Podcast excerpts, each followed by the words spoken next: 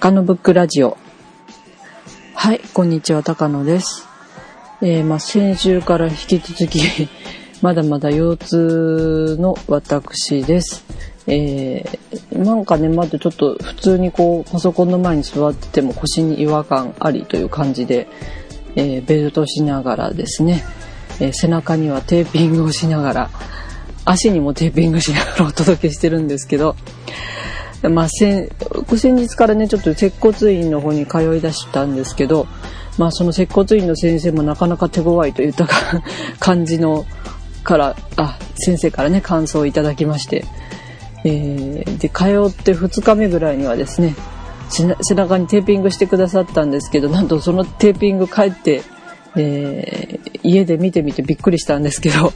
あの腰に前面にですねまずバッテンが貼ってありましてで、その上からですね、十字にこうバッテンが貼ってありまして、よっぽどダメっていう テーピングなになってたんですけどね。そう、前の日はね、なんかね、モンドリアンみたいなね、モンドリアンみたいな、こう、右に縦一本、横に縦一本ぐらいだったんですけど、えー、悪化してるんだかどうだかわからなかったんですけど、そのバッテンテーピングをされまして。でもその次の日にはまたね、十字テーピングにあ、でもね、斜めに一つ入ってたんですよね。戻ってきまして。まあ、少しずつは治ってきてるのかもしれませんけど。えー、なかなかこの腰が手強くてですね、苦慮しておる高野であります。まあ年末なんでね、皆さんもいろいろ大掃除ですとか、お忙しい時期ですけど、くれぐれもね、腰の弱い方、足の弱い方お気をつけください。もうまるでね、おじいちゃんおばあちゃんが言うようなのおじいちゃんおばあちゃんの挨拶みたいになってますけど、はい、まあ気を取り直していきたいと思います。で、今週はですね、まあ、先週に引き続き、えー、2011年から2012年をまたぐですね、あの、展覧会情報、あの、空いてる美術館情報ですね、お届けします。あ、そうそう。えー、で、先週のね、あの、情報に付き加えたいところもありますので、えー、CM の後お届けいたします。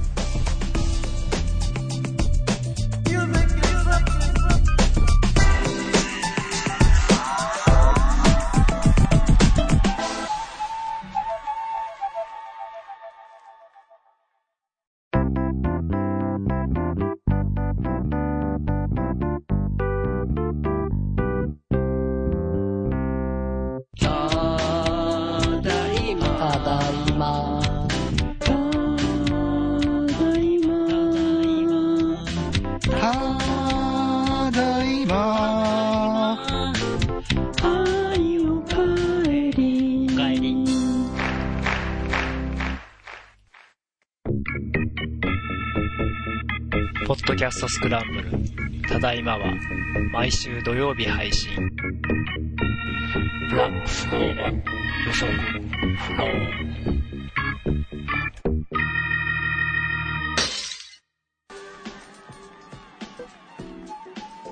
はい。で、まず、あの、さっきも言いました、え先週の西日本編のね、年末年始美術館開館情報にちょっと付け加えたと思います。え結構ね、メジャーなところがまた空いてたという情報なんですけど、まずはですね、奈良国立博物館ですね。でこちらね、あの、まあ、これからご紹介する東京国立博物館の関連で見たんですけど、なんとね、ここはですね、12月、奈良国立博物館ですね。奈良国立博物館は、12月31日まで開館しております。それでですね、えー、で、えー、で、1月は、1月1日と3日はお休みなんですけども、2日はやっております。で、4日からまた普通通り開館。ただ、1月のね、えー、1月はですね、3日の次10日火曜日ですね、が休館日になっています。ちょっとそこのところ変則的になってるようですので、あ、そうそう、1月9日が成人の日だからそうですけど、ちょっと変則的になっておりますのでね、お出かけされる方は、この奈良国立博物館のホームページでね、ホームページの、えー、展覧会カレンダー、展示案内のところにね、載ってるんですけど、えー、それをぜひご確認の上お出かけください。ね、なかなかこの奈良国立博物館というのはですね、えー、どこの辺にあるかと申しますと、まあ、皆さん行かれた方もね、多いかと思うんですけど、はいはい。うん、奈良、春日大社のお隣というか、北、北になるのか。北ですね。はいはい。まああの、近鉄奈良駅からは、えー、東に、東へ徒歩15分というところでね。で、まあその近くにはもちろん春日大社もありということで、ね、この春日大社、まず初詣でお参りした後にお出かけになるのもいいかと思いますよね。ちょうどね、今ね、あの、展示してる特別陳列。12月6日から1月15日までは、御祭りと春日信仰の美術というのもやっておりまして、えー、そのね、春日大社の御祭り。平安時代から続いてる祭りなんだそうですけど、それに合わせて、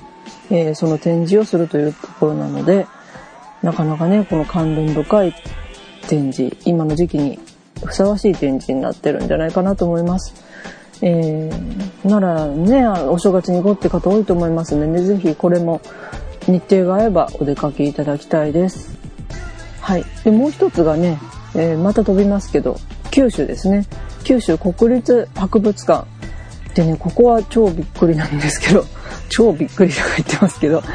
超びっくりがですね、これがですね、まあ、ちょっと年末は休みが多いんです。25日から、12月25日から31日まで休館となっておりますけど、なんと年始は1日から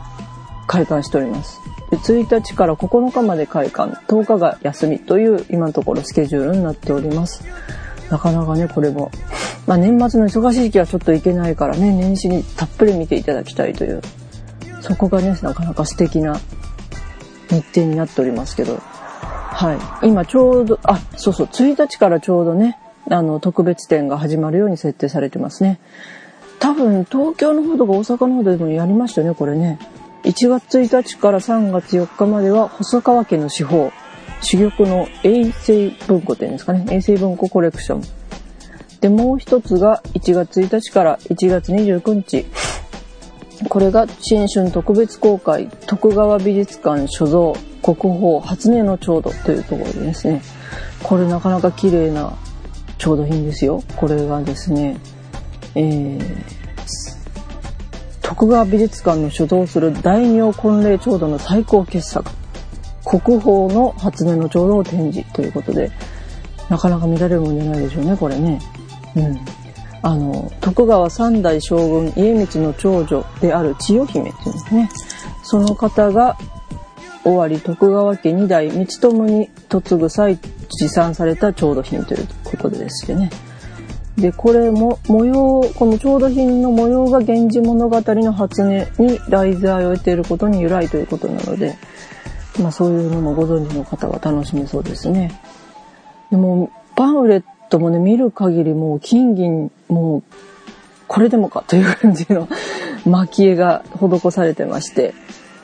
もうほんと終日見ていても見飽きないから日暮らしのちょうどと言われたというものだそうです。もうね、この、やっぱりミニチュア、以前から言ってますけど、ミニチュアというか、まあこういう細かいものが好きな高野はですね、まあこういったね、もう本当昔だったら本当庶民は見られないもんですよね、これね。それが今ね、こうやってもう間近で見られるっていう時代に生まれてきたことありがたく思ったりしますけど、ぜひね、こういう機会もないと思うので、この初音の、えー、ちょうどもご覧いただきたいと思います。はい。えー、これがですね、まあ、そうそう。サイトでは大きなね、写真も見られますけども、ぜひね、あの、手に取るように見られるので、ここのこ九州国立博物館、お出かけいただきたいんですけど、えー、まあ、アクセスは西鉄天神駅から約35分。あ、西鉄太宰府駅下車後徒歩で約10分。ということでそうですね。はい。えー、私もね、九州で生まれたにしてはちょっといまいちピンと 来てないところですけど、お、そうそう、これね、そう、太宰府天満宮のそばですね。うん、太宰府天満宮のそばにあります。えー、まあちょっと歩くは大きいんですかね、これ。うん、ちょっと縮尺がいまいちよくわかんないですけど。あの、その園内からちょっと出たところにあるんですね。南にあるんですね。はいはい。で、ね、これこそ、あれですね、太宰府天満宮にお参りしてからまた、この国立博物館を見て帰るという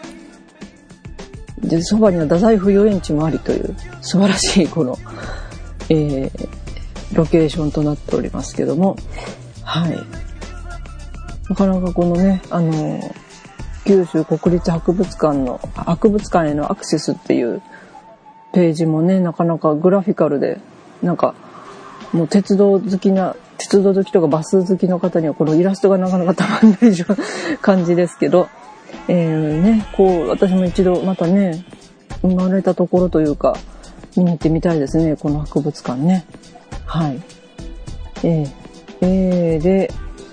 ここもね、あの、あ九州の皆さん、ぜひ、この際お出かけになってみてはいかがでしょうか。ということで、まあ、ちょっと足早に、結構がっつりめのお送りしましたけど。で、は、こっからですね、関東のえー、年末年始の美術館情報。まあ、今までご紹介したとこばかりでちょっとメジャーどころばかりなんですけど、まあ、年末年始はあまりギャラリーなんかも空いてないということでね、年末年始は美術館でお願いしたいということで。はい。まずね、この、今回調べてみて、一番この分かりやすいというか、え、あの、なかなか親しみが持てたのは、この、毎度おなじみ、えー、東京都写真美術館、シャビですね。シャビって言いましたっけ？半助さんなんか違う言い方してませんでしたっけ？まあいいや。シャビなんですけど、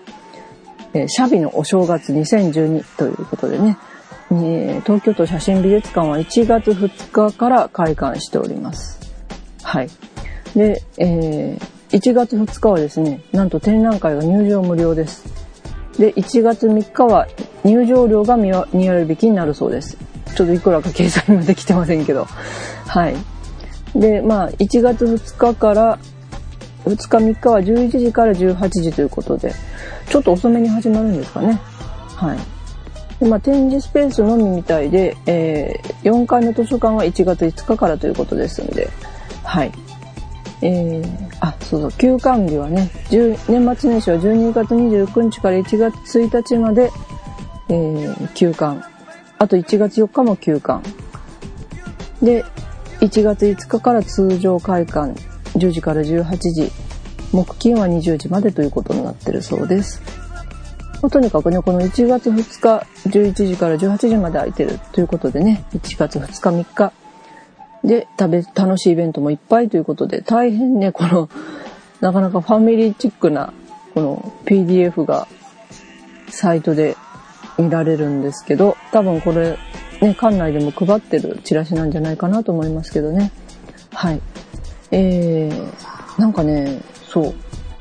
まずね、なんか、この、お楽しみ抽選とかあるんですね。えー、おめでとう、シャビクイズ、シャビグッズを当てようっていう、からくじなしの抽選があったりですね。あとは、シャビ雅楽、雅楽ということで、えー、雅楽の演奏があるそうですね。13時と15時2階ロビーで雅楽の無料の、えー、演奏があるそうです。あとはあの、新春なんでね、2日と3日にフロアのレクチャーがあったりするそうです。えー、出品作家と学芸員の方が展示開設されるということで、えー、まあ、あの、このチラシのね、時間で言いますと、えー、2階の展示室の写真の飛躍という方では、えー、11時半から12時15分。で、あと、地下1階の見えない世界の見つめ方。こちらは割と新しい展示。あ、どっちもそうかな。うん、あの、なんですけど、それは14時から14時45分ということでね、あまあ、作った人の話聞くのがやっぱり一番よくわかりますんでね、ぜひこのシフラーレクチャーもね、お見逃しなくというところなんですけど、あとあの、あそこのね、ミュージアムショップ、シャビのミュージアムショップって私も毎回立ち寄って、もうワクワクどという感じで いろいろ買ってきちゃうんですけど、あそこのナディフ売店というところで福袋も出るそうです。あとはね、新春特別ビールとかね、まあ、のあるそうですけど、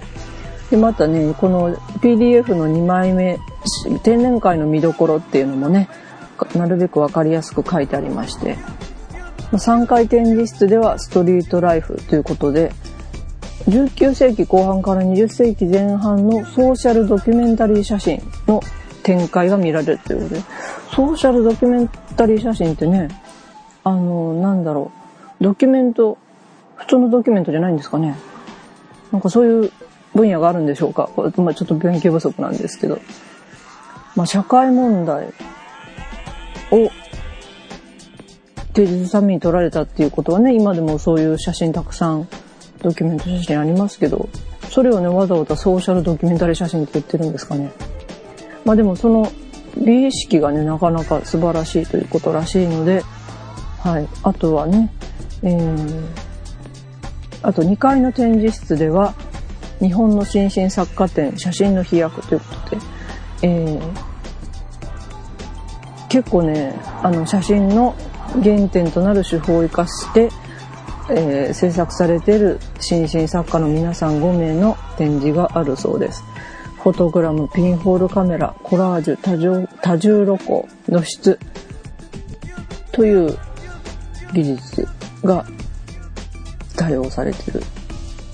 写真の表現ということでね、これもなかなか楽しみではないでしょうか。はい。で、あと、地下1階は、えー、見えない世界の見つめ方ということで、映像をめぐる冒険ということでね、はい。あの、それもなかなか楽しみではないでしょうか。はい。えー、まず一つ目はシャビの、えー、ご紹介でした。えー、で、もう一つはですね、先日あのクリスマス特集でもご紹介しました河村記念美術館ですね、えー、こちらは、えー、こちらもねあの年末年始ここもね年末25日から31日1日1月1日はお休みになってますけど新年は2日から開開園しております1月は6日と10日が休みになってますね。結構10日休みってとこ多いですね。うん。で、まあ、この期間はコレクション展示というところでね、あの、まあ、特別展はやってない期間ですけども、まあ、あそこはね、コレクション展示も非常に充実しております。先日言いました、えー、ロスコのね、赤い壁画などもぜひ一度見ていただきたいものですし、はい。まだちょっとね、お正月なんかイベントがあるかなっていうお知らせはないので、えー、お出かけの際はまたね、このサイトチェックしていただきたいんですけど、まあ、ちなみに1月14日からは、中小と携帯どこまでも、えー、相入れないものですかね。これ、もほりなぎ、あ、違うな。あ、えー、五木田智夫さんって方の作品。あとモランディとかね、モランディって、あの、生物画家がいるんですけど、それの初期作品ですとかね。はい。あと、まあ、あの、抽象あり、リアリズムあり、えー、あとサム・フランシスとかね。えー、あと、赤塚裕二さんって私学生の頃に結構新進作家の方だったと思うんですけど、その方の作品ですとかね。ジョルジュ・ブラックね、ブラックっていう画家もいますけど。まあもちろんモーネも出て、あとはサイ・トゥンブルね。はい、そういった人たちも出ますね。新しい作家だとね、だいたい1960年代生まれの作家の方多いみたいですね。はい。まあそういったものもやってもおりますので、あ、それが14日からでした。失礼しました。まあ、新春の展示の後はそういう展示があるということでしたね。はい。また、この河村美術館。で、後でね、なんか正月の展示が、あイベントが、お知らせが出てきたら、お知らせしたいと思いますけども、ここの河村美術館もおすすめです。はい。で、もう一つはですね、あ、そう、これが今回すごいですね。東京、東京のね、えー東博ですね。東京都、東京国立博物館上野にありますけど、もうそこはね、気合が入ってますね、今年ね。はい。えー、なんとね、この東京国立博物館2012年で、あ、10 12年を迎えて、えー開館140周年ということで、これはね、だいぶ気合入ってますね。で、サイトにもね、特別にバナー設けてありまして、博物館に初詣というイベントを、えー1月いっぱいはやっているそうです。えー2012年はね、えーお正月は1月2日からやってるそうです。ただこちらもね、あのそうですね、こちらも、え12月の26日から31日までお休み。あと1日ですかね。1日がお休みになってます。で、お正月は1月2日からまず9日まであって、またこちらも10日がお休み。で、以降、あとは月曜休館という感じになっておりますので、えーこちらも情報をご確認の上お出かけください。はい。で、この博物館に初詣、これね、本当ね、日本の、えーお正月がもう全部ここで楽しめるんじゃないかという、かなり気合入ったイベントですね。はい。まあ、毎年恒例で、干支にちなんだ新春特別展示もあるんですけど、まあ、今年は特に140周年ということでね、はい、えーいろいろあるそうです。まずですね、開館140周年プレゼントということで、1月2日から9日まではですね、毎日先着1400名様にドグーストラップをプレゼント。で、このドグーストラップ作ったのが海洋堂さんですね。あの、フィギュアで有名な海洋堂さんが作ったドグーストラップ。なかなかこれも素敵ですね。はい。これをプレゼントになるそうです。まあ、朝から並んでいただいてみるのもいいかもしれません。あとはですね、まあ、あとミュージアムショップでは、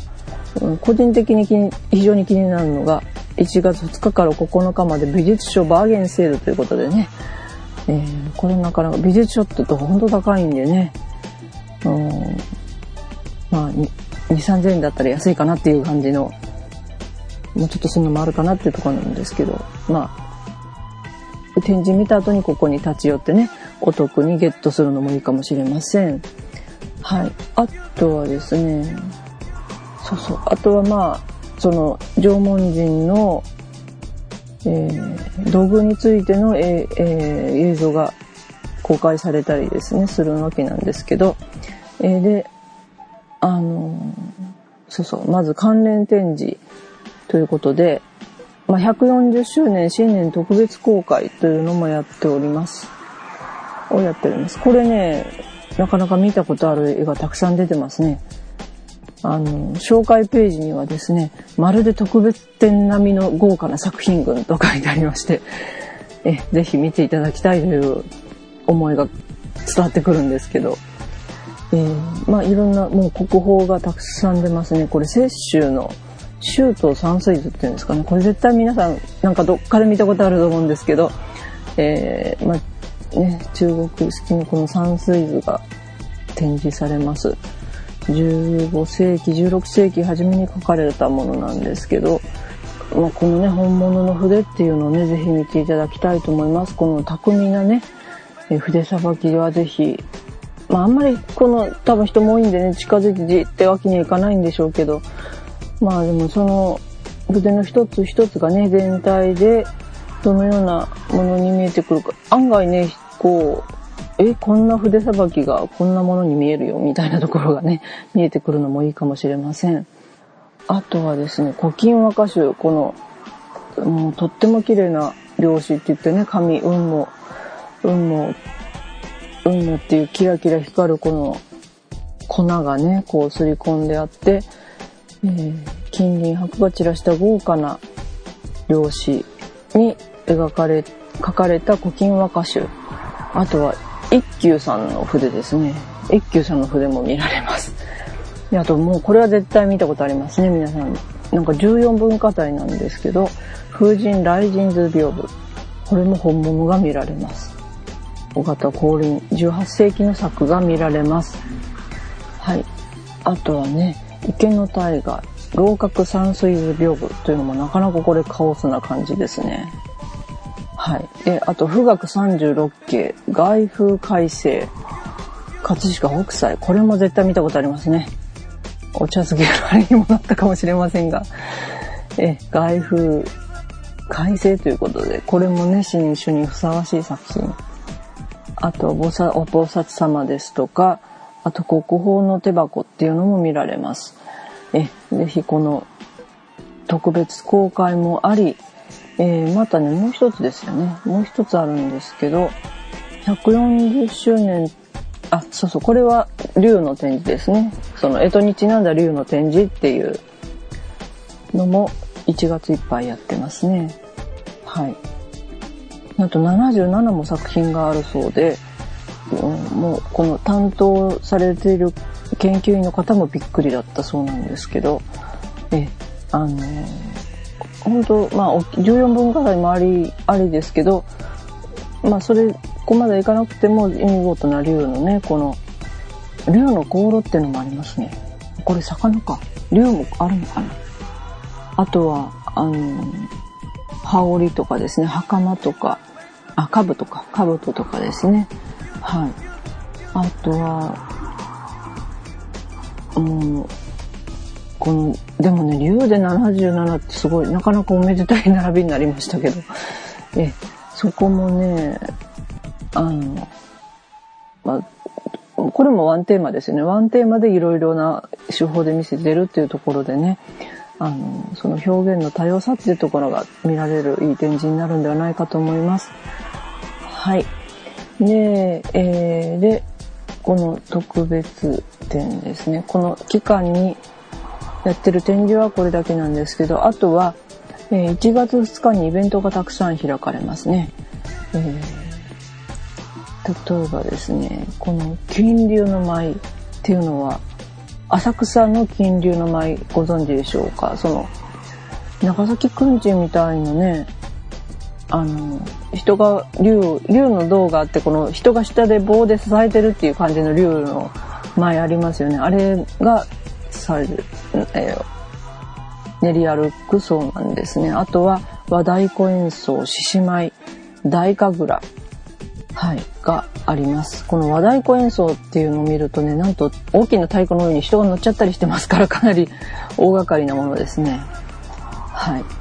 えーあとはですね、そう、あとクラリネットコンサートあったり、まあ、新春らしく生け花も飾ってあったりするらしいんですけども、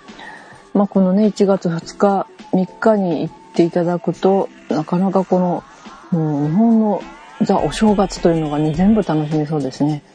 はい。もう、あの、もし外国の方いらしてる人あったら行ってもらうのもいいかもしれませんね。はいまあ、日本人でもこれだけもうてんこ盛りだとね もうお正月もたっぷり楽しめるんじゃないかなと思いますはいまあちょっと途中途切れ途切れになったかと思いますがこの東京国立博物館のイベントもイベントお正月もなかなか見逃せないところですはいあとじゃあもう一つご紹介させてくださいえー、もう一つはですねここもよくご紹介してますえー、金川あ金沢21世紀美術館ですね。はい。えー、でこちらはですね、えー、こちらここもね場所としては金沢城跡の近くで兼六園の隣素晴らしい。ここも見てからお正月は、えー、金沢21世紀美術館というねコースが描けるかと思います。近くにね、神社もあるようですし。はい。で、ここもね、あの、開館としては、えー、1月2日9日は会場ということになってますね。はい。えー、今ちょっとカレンダーがあります。あ、カレンダーっていうとこもありますのでね。えー、そこに年末年始のお知らせ書いてありますけども、まあ、年末年始こちらの金沢21世紀美術館は12月29日から1月1日までは閉館してるそうですね。はい。で、年始は1月2日3日、朝9時から夜6時までやってるそうです。えー、ただ展覧会入れるのは10時から17時だそうです。はい。なかなかここもね、頑張ってやっていただいてますね。はい。で、えー、で、でここで今ね、開催されてるので、私がちょっと面白いかなと思ってるのは、オス手芸部と豊島秀樹自我大絶賛というね。え、まあ、あの、こちらがですね、石沢さんという、このオス手芸部部長さんという方と、あと豊島さんって方がされてるそうなんですけど、まあこの石沢さんはずっとデザイナーで活躍されてて、ワイズとかのね、デザイナーされてたみたいで。で、もう東京コレクションにも出すようなバリバリのデザイナーさんなんですけど、なぜか2003年、手芸ができない男イケメン部員を集めてオス手芸部を結成ということで、まあ、そのね、あの、裁縫独特のルールや技術っていうのにとらわれない活動をされてるということですね。まあ、これに、ここにここ、あの、大阪でグラフっていう有名な、えー、デザイン集団がありますけど、そこの豊島さんって方が参加されて、えー、一緒に展示されてるようですね。なかなかこの図版の写真なんかもとても楽しい。まあでも女性が作ったっていうよりね、かなり男性っぽい感じもしますけど、そういった手芸でね、作った作品。このね、オス手芸部教訓っていうのが、一つ余計なことは考えない。一つ完成図やデザイン画を描かない。一つ型紙を作らない。一つ測りは使わない。一つ待ち針を使わない。一つまっすぐ縫おうとしない。一つ他人と比べないということでね、この教訓を守った皆さんが作品を今回3月20日までなんでね、だいぶ長いですけど展示をされているようです。途中、あの、部活と称してワークショップもね、開催されてるようでして、はい。それもね、なかなか楽しみなところですね。はい。まあ、ここの金沢21世紀美術館ね、並立で2、3、あの、展示が開催されてます。はい。このね、一緒にやってるモニーク・フリードマンさん、フリードマンさんっていう女性のフランスの方の展示もね、なかなか色彩が綺麗な感じですね。はい。えー、まあこういった見どころもね、たくさんありますし、まあ建物自体も以前からご紹介してますようにとても面白いところなので、えー、金沢21世紀美術館もね、ぜひお出かけいただきたいと思います。今の時期ちょっと寒いかもしれませんがね、まあそういった寒い日をこの美術館で過ごしていただくっていうのもいいんじゃないかなと思います。はい。今回はちょっとね、実は今ね、ちょっと今日昼間に撮ってまして、えー、でも、私の町内ではね、今、お餅つき祭りが開催されてまして、ただ私はちょっとね、この収録があったり、この腰が痛かったりで今のところ参加してませんが、えー、それに行った父、母が入ったりしたりして、ちょっと収録が中断してて、まあその辺は半助さんがうまく繋げていただいてるかと思いますが、まあそういった状況でお届けしたね、年末年始の開館情報、東日本編いかがでしたでしょうか。えー、なかなかね、この時期、たっぷり時間が年始、特に年始からはね、取れる方多いかと思いますんで、家族でね、ぜひこういった展示見てみて、まあ一年の最初にね、こういった刺激を受けるというのもいいかもしれませんしね。まあオーソドックスな展示が多いとこだったらそれを十分堪能するっていうお正月のひとときもいいんじゃないかなと思います。はい。では今週もお届けしました高野ブックラジオ。お届けしましたのは、えなんとか年末年始までには腰を直したいなと思っている高野でした。ではまた来週。